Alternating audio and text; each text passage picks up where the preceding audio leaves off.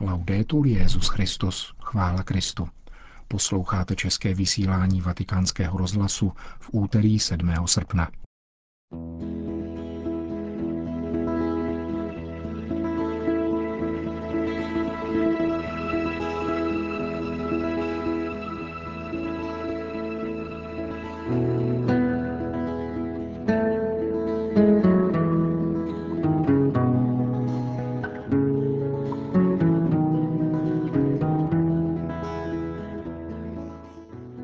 Víra v manželství a manželství ve víře. Třetí pokračování četby starší přednášky Josefa Ratzingera z roku 1968 o teologii manželství.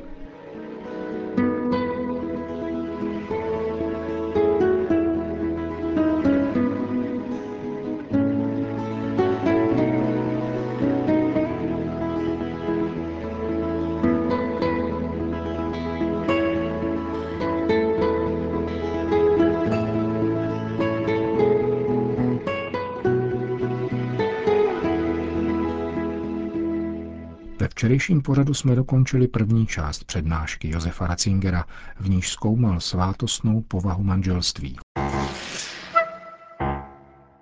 Naše druhá teze zní, křesťanská manželská etika se má odvíjet od samotného jádra pojmu svátost, tedy od vzájemného vztahu mezi stvořením a smlouvou. Katolická morálka o manželství působí dnes v rámci dějin křesťanského myšlení opravdu tragicky a chmurně.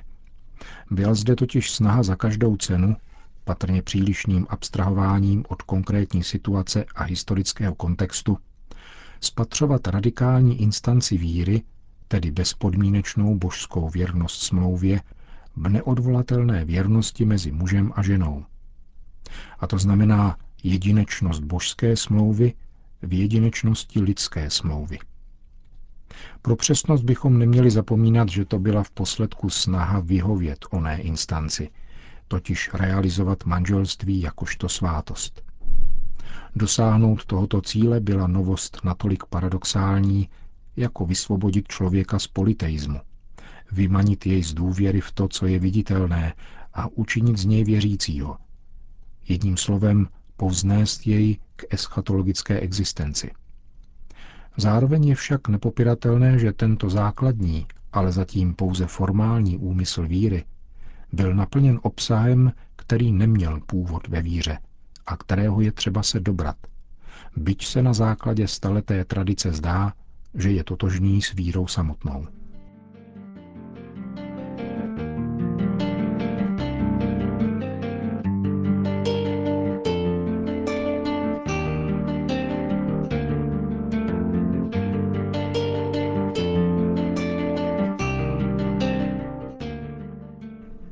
Západě je v tomto i v mnoha jiných ohledech rozhodující Augustín. Jehož základní etický postoj byl silně ovlivněn stoickým racionalismem a ideálem ataraxie, apatie, vnitřního klidu. To znamená, že dobrem člověka je to, co jej osvobozuje. Svobodné je pouze to, co je racionální. A racionální je pouze to, co je bezvášně a uskutečňuje se bez citů, čirou interakcí dvou složek vyššího rozumu, totiž intelektu a vůle. Kde však zasahuje vášeň, dochází k otupení rozumu. Vůle není vedena rozumem a nad člověčenstvím převáží živočišnost. Je zničen řád, jehož výrazem je toto hierarchizované pořadí. Duše podřízená Bohu a tělo duši. Zničení tohoto řádu je pravou podstatou hříchu. Snadno tady lze rozpoznat ozvěnu Plotínova učení o třech substancích, podle něhož má realita tři stupně, totiž jednota, rozum a duše. Duše je jedna, obrací se do výše, kterou charakterizuje rozum. A naopak se rozpadá do mnohosti a rozkládá, obrací se dolů k matérii, a přivádí tak do nejnižší polohy proces sebeodcizení rozumu. V křesťanské perspektivě tato nauka u Augustina znamená, že člověk je obrazem Boha, nakolik má ponětí o Bohu, memoria Dei. avšak ničí v sobě obraz Boha, pokud se neobrací do výše, nýbrž dolů. Pro Augustina se však tímto způsobem v jakési obrácené anticipaci Freudova myšlení stává pohlavnost středem analýzy lidské existence. Pohlavní put je podle Augustina pravým výrazem vzpoury těla proti duši a důsledkem přerušení vztahu mezi duší a Bohem. Člověk tak svým pohlavním puzením prokazuje, že je skažená bytost, podrobená vládě hříchu a žijící ve stavu ztracené podobnosti k Bohu. Žádostivost jakožto převaha živočišných sil nad intelektem a vůlí je formou, jež ukazuje hřích jako Adamův základní stav. Z toho podle Augustina plyne, že uspokojení pohlavního pudu nemůže být samo o sobě v žádném případě nic jiného než zlo, které je však možné použít dobře, to znamená ve shodě s rozumem. Bene utitur málo je výraz, kterým Augustín popisuje legitimní pohlavní styk v manželství. To, že uskutečnění pohlavnosti může za jistých podmínek, čili v manželství, být morální, se podle Augustína zakládá na vyhodnocení dober, na jakémsi sproštění viny. Dobra manželství, věrnost, potomstvo, svátost, se pozvolna mohou stát protiváhou zla realizované žádostivosti, která je tak zároveň racionalizována a zahrnuta do etiky ataraxie, apatie. Pohlavnost, sexualita, stejně jako eros, nejsou považovány za kladnou skutečnost a jsou připouštěny pouze v rámci procesu výměny.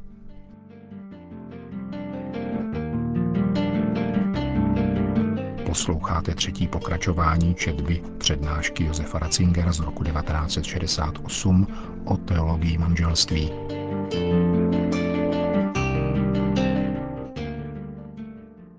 Této bytostně dualistické konstrukci je však na každý pád třeba přiznat dva pozitivní prvky, které se následně vytratily.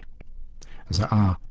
Na otázku morálky pohlavní sféry neodpovídá Augustín zpříma nýbrž po zvážení osobních a sociálních prvků a tudíž celkového řádu, zahrnujícího dimenzi lidství a víry. Za B.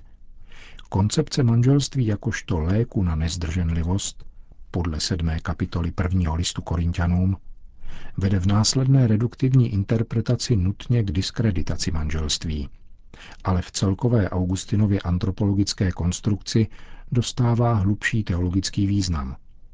Je-li nezdrženlivost, žádostivost, výrazem dekadence člověka, a tedy komplexní reprezentací sebeklamu, který ničí řád, dávající životu smysl, je naproti tomu lék účinným vysvobozením ze stavu padlého lidství a výrazem přímé účasti manželství na svátosti.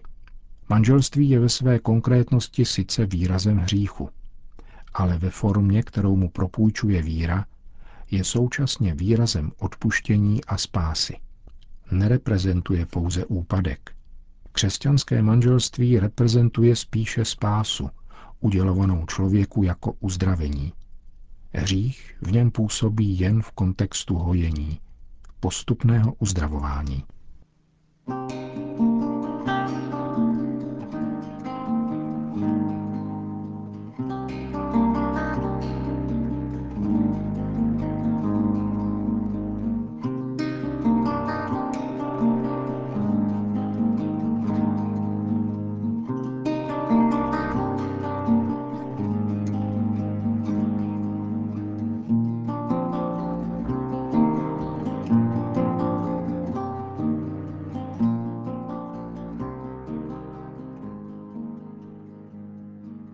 Augustínova koncepce založená na protikladu tělesné žádostivosti a dober, která ji sprošťují viny, je teologická konstrukce se stoickým a dualistickým pozadím. V následujícím věroučném vývoji však vystupuje do popředí další prvek, jehož dramatický dopad je patrný v moderní rozpravě o problematice kontroly porodnosti. Teorie o manželství stále méně rozvíjí augustiniánskou koncepci založenou na dějinách spásy a stále více sahá k filozofickým pojmům přirozenosti a rození, plození. Teologická koncepce, ač stále zakotvená v dějinách, je tak nahrazena pojetím, jehož racionalistická ahistoričnost se vyznačuje zvláštní směsicí abstrakce a naturalismu. Dominantní hledisko nyní tvrdí, že pohlavnost je otázkou přirozenosti, která je však Ulpiánem definována jako to, co je diktováno všem živým bytostem, animália. Tato přirozenost je prý vlastní člověku nikoli jako jednotlivci, nýbrž jako exempláři určitého druhu. Manželství se v důsledku toho jeví jako nějaká funkce, jejíž podstatný význam spočívá v zachování druhu. Takto se etickým kritériem pohlavnosti stává její uskutečňování podle přirozenosti, což nastává tehdy, je-li pohlavní úkon sám o sobě zaměřen k plození, tedy uspokojuje-li požadavek přirozeného zachování druhu. To znamená, že morálnost tohoto úkonu v posledku už není posuzována v osobní, sociální ba ani antropologické rovině, nýbrž v živočišné sféře. V přirozenosti již je viděna naprosto abstraktně jako funkčnost druhu a interpretována neomaleně fyziologicky a naturalisticky, jako úkon, který se uskutečňuje čistě přirozeně a jehož účinkům nepřekáží žádný lidský zásah. V takovéto koncepci je tedy morální to, co je přirozené. Avšak to, co je přirozené, se vyvozuje čirou dedukcí. Tak se stává nesrozumitelným důvod, proč by měl manželství propůjčovat sexualitě morálnost. Manželství je prezentováno jako nejlepší ochrana pro výchovu potomstva, ale opravdu nemůže být ospravedlňováno podle naturalistického kritéria, jemuž se důvěřuje – Augustinem definovaná žádostivost, která byla pouze v určitém lidském a duchovním kontextu zproštěna viny, tedy čirý úkon přirozenosti, se tak stává samotným kritériem morálnosti. Fakt, že tento augustiniánský pojem žádostivosti různými a paradoxními způsoby přetrval, vyvolává nadvládu kazuistické skrupule, která se zatvrdila již počátkem baroka po stroskotání jezuitského laxismu a vnutila člověku legalismus, který ve své nelogičnosti a odcizenosti může mít jenom destruktivní následky. Thank you.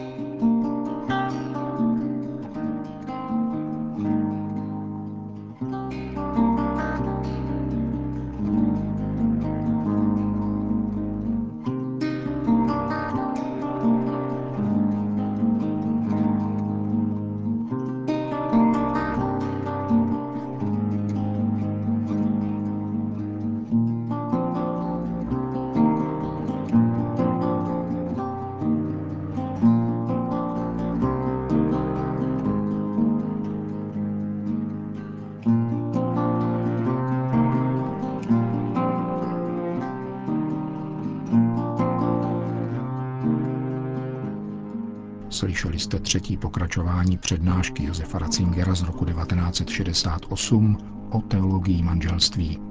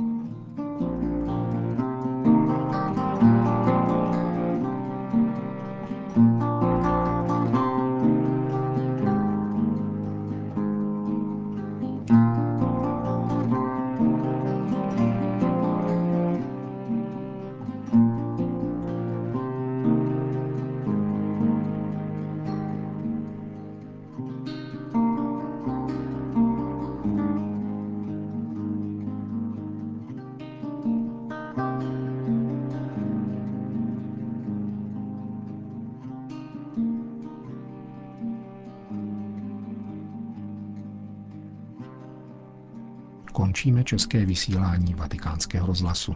Chvála Kristu. Laudetur Jezus Christus.